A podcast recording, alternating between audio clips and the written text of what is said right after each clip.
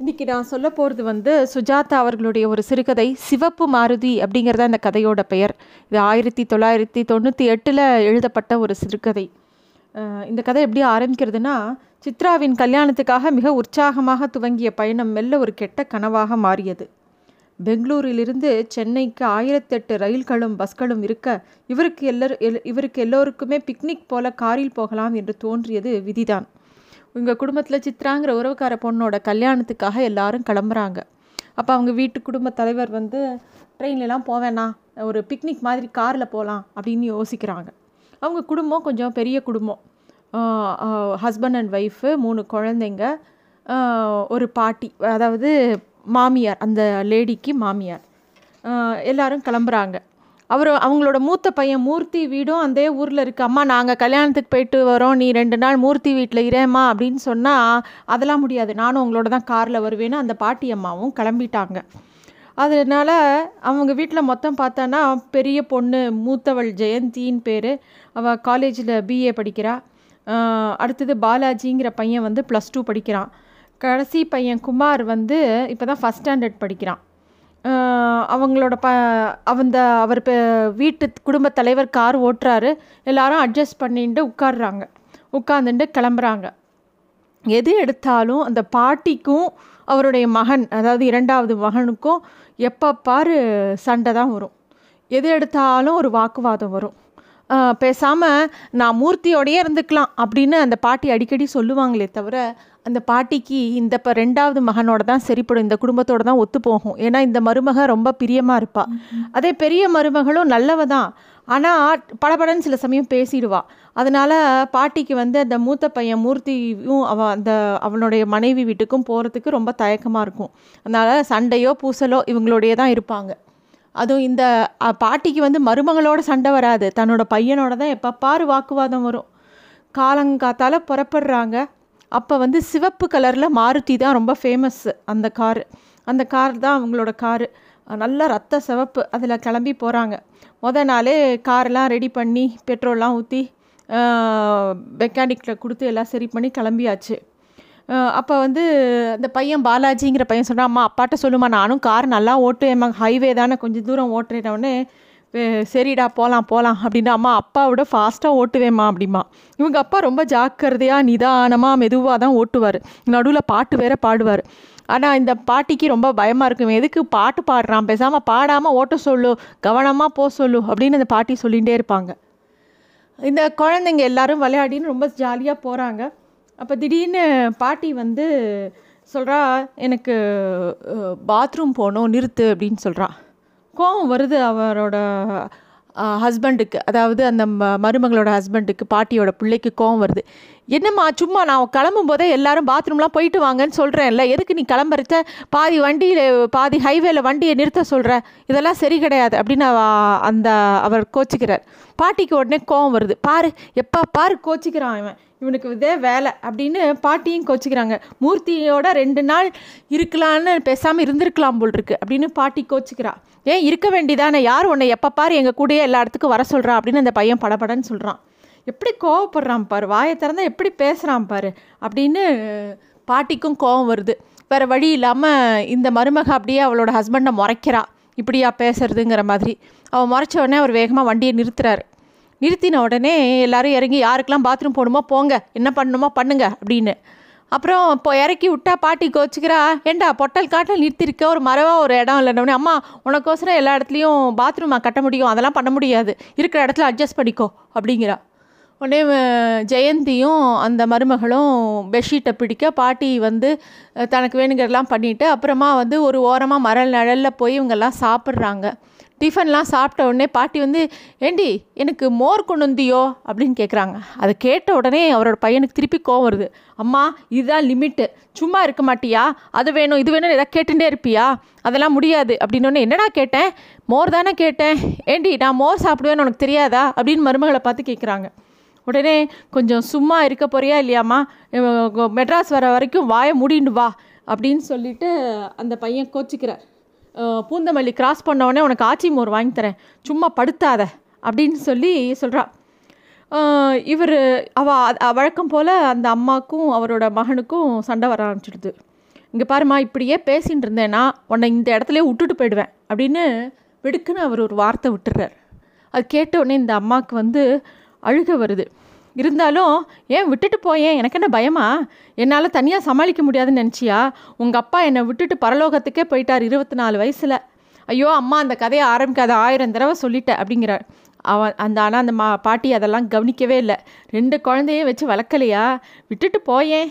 யாராவது அம்மா தாயேன்னு கெஞ்சி லாரியை பிடிச்சி ஏறின்னு வந்துடுவேன் கோயிலில் போய் உட்காந்துக்கிறேன். ரெண்டு பிள்ளைய பெற்றும் கோவிலில் ஏதோ பிரசாதம் வாங்கி சாப்பிட்டு என் வாழ்க்கையை ஓட்டிக்கிறேன். என்னமோ பெருசாக பயமுடுத்துறியே அப்படின்னு அந்த பாட்டி ரொம்ப கோபமாக பேசுகிறா உடனே இந்த மருமக அவரோட கனவுல தனியாக கூப்பிட்டு கொஞ்சம் பொறுமையாக இருக்கக்கூடாதா எதுக்கு சும்மா ஏதாவது சண்டைக்கு இழுத்துட்டே இருக்கீங்க? எதுக்கு இப்படி பேசுகிறீங்கன்னு உடனே எப்படி டென்ஷன் பண்ணுறா பாரு எங்கள் அம்மா அப்படிங்கிறார். உடனே அவங்க எல்லாரும் வந்து திருப்பியும் சமாதானமாக அந்த காரில் ஏறி கிளம்புறாங்க. உடனே அந்த மருமக சொல்கிறா அம்மா ஏதோ படபடப்பாக கோவத்தில் பேசிட்டார் மனசில் எதுவும் வச்சுக்காதீங்கம்மா அப்படின்னு அவள் சொல்கிறா குழந்தைகளும் வந்து பாட்டி எதுவும் தப்பாக எடுத்துக்காத பாட்டி சும்மா வா பாட்டி அப்படின்னு சொல்லி ஏதோ கார்ட்ஸ் விளையாடின்னு இருக்காங்க. பாட்டி உனக்கு கார்ட்ஸ்லாம் விளையாட தெரியுமான்னொடனே ஓ தெரியுமே உங்கள் தாத்தா சொல்லி கொடுத்துருக்காரா நான் கழுதை ஆட்டம் நன்னா விளையாடுவேன். ஆனால் அவரோட விளையாடும்போது எப்பயும் நான் தான் தோக்கணும். ஜெயிச்சுட்டா ஒரு வாரம் மூஞ்சியை தூக்கி வச்சுன்னு பேச மாட்டார். அப்படின்னோடனே எல்லாரும் ஆர்வமாக கேட்குறாங்க அவர் பார்க்க எப்படி இருப்பாருமா அப்படின்னு கேட்டோடனே இதோ இருக்கானே இந்த குட்டி பையன். இதே மூக்கு இதே கோவம் நிறம் கொஞ்சம் குறைச்சல்.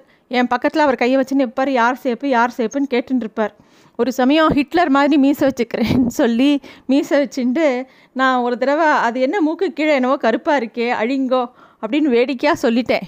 அதுக்கு கோச்சிண்டு என்னை பன்ருட்டிக்கு ட்ரெயின் ஏற்றி அனுப்பிச்சி விட்டார். நானும் சரி போனால் போ. நீங்களாம் வந்து கூப்பிட்ற வரைக்கும் வரமாட்டேன்னு வைராக்கியமாக ஒரு பிடிவாதமாக இருந்துட்டேன். உடமாயில நான் தழைஞ்சி போக மாட்டேன். ஒரு வாரம் ஹோட்டல் சாப்பாடு சாப்பிட்டு அவருக்கு ஒத்துக்கலைன்னு வந்து என்னை கூட்டின்னு போயிட்டார். இங்கே பாரு எப்படி உனக்கு முதல் குழந்த அபாஷன் ஆச்சோ அதே மாதிரி மூர்த்திக்கு முன்னாடி எனக்கும் ஒரு குழந்த போயிடுத்து. அப்புறம்தான் வந்து மூர்த்தி பிறந்தான். ஆனால் வந்து இங்கே பாரு நான் நீ ரொம்ப பணிஞ்சு பணிஞ்சு போகிற உன் புருஷனுக்கு. நான்லாம் பணிஞ்சு பணிஞ்சுலாம் போனதே கிடையாது அப்படின்னு அந்த பாட்டி சொல்கிறா உடனே அவள் புள்ள சொல்கிற இதை பாடுறா மாமியார் எந்த மாமியாராவது மருமகளுக்கு இப்படி ஒரு அட்வைஸ் கொடுப்பாளா? என்னம்மா பேசுகிற நீ அப்படின்னு ஆமாண்டா எதுக்குடா பயப்படணும்?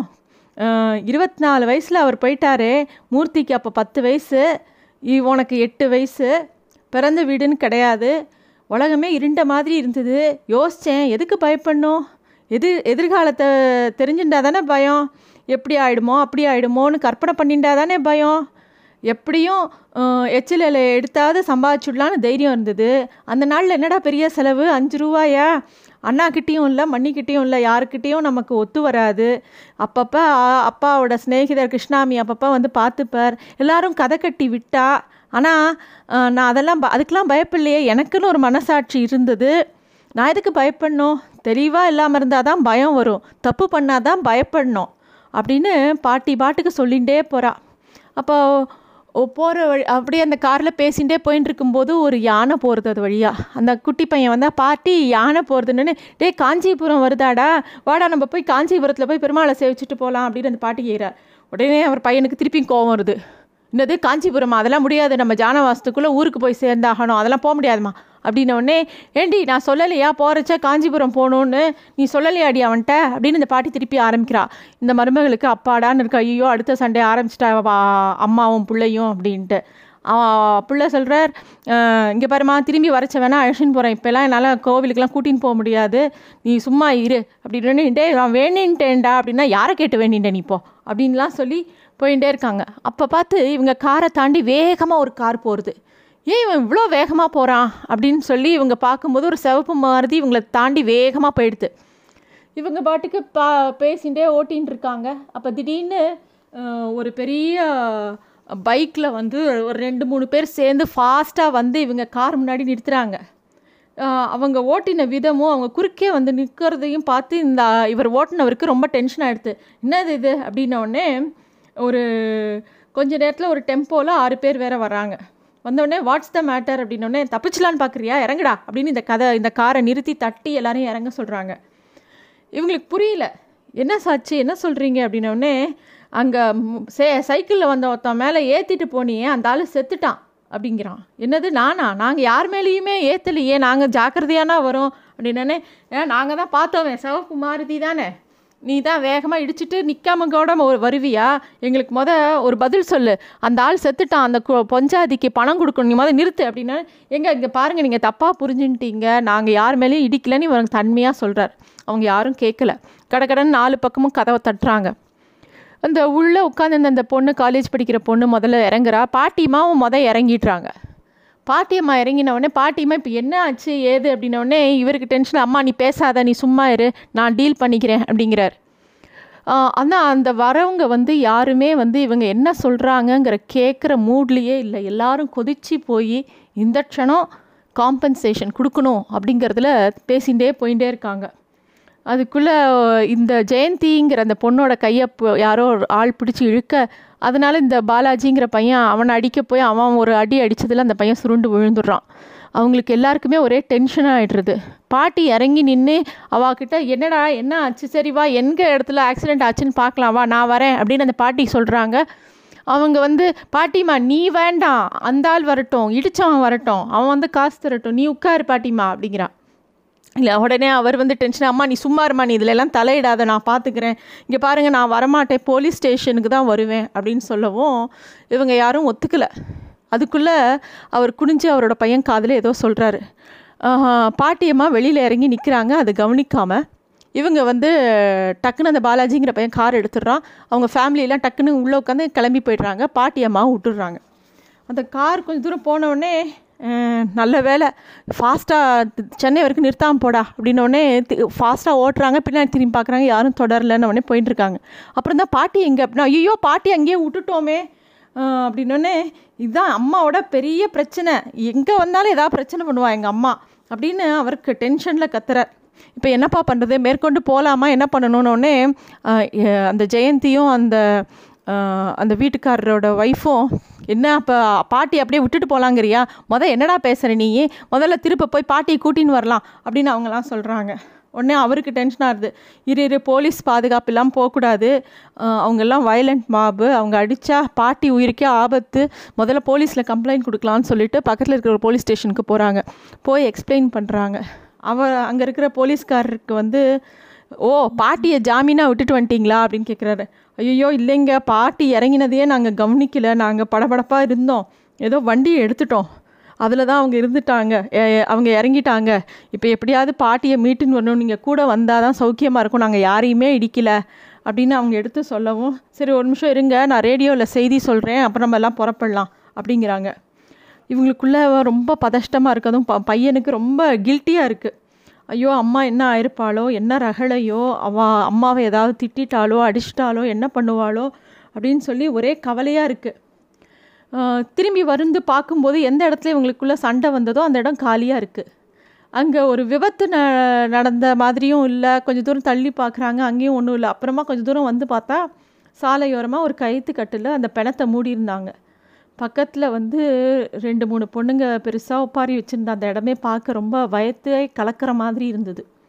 இன்ஸ்பெக்டர் நிறுத்தி விபத்து நடந்த இடத்த சுற்றி சுற்றி பார்வையிடுறார். அப்புறம் வந்து கூப்பிட்டு சொல்கிறார் முட்டா பயலுகளா இவங்கள போட்டு இப்படி படுத்திருக்கீங்களே ஹெட்லைட் கண்ணாடிலாம் உடஞ்சிங்க கிடக்கு. முதல்ல அந்த பார்க்க வேண்டியதானே இந்த வண்டியில் ஏதாவது டேமேஜ் இருக்கா பார்த்தியா இது இந்த வண்டியே இல்லைன்னொன்னே ஆமாம் சார் அப்புறம் தான் சார் கவனித்தோம் அப்படின்னோடனே சரி அந்த பெரியம்மா எங்கேயா? அப்படின்னு கேட்டோடனே அவங்கள அடிச்சு கிடிச்சு எதாவது பண்ணிங்களா? ஐயோ அதெல்லாம் பண்ணல சார். அவங்க அந்த உள்ளே உட்காந்துருக்காங்க நீங்களே போய் பாருங்கள் அப்படின்னா அந்த குடிசைக்குள்ளே அந்த கணவனை இழந்த அந்த பொண்ணுக்கிட்ட அந்த வயசான பாட்டி உட்காண்டிருக்கா அவளுக்குன்னு ஒரு ஸ்டூல் போட்டிருக்காங்க.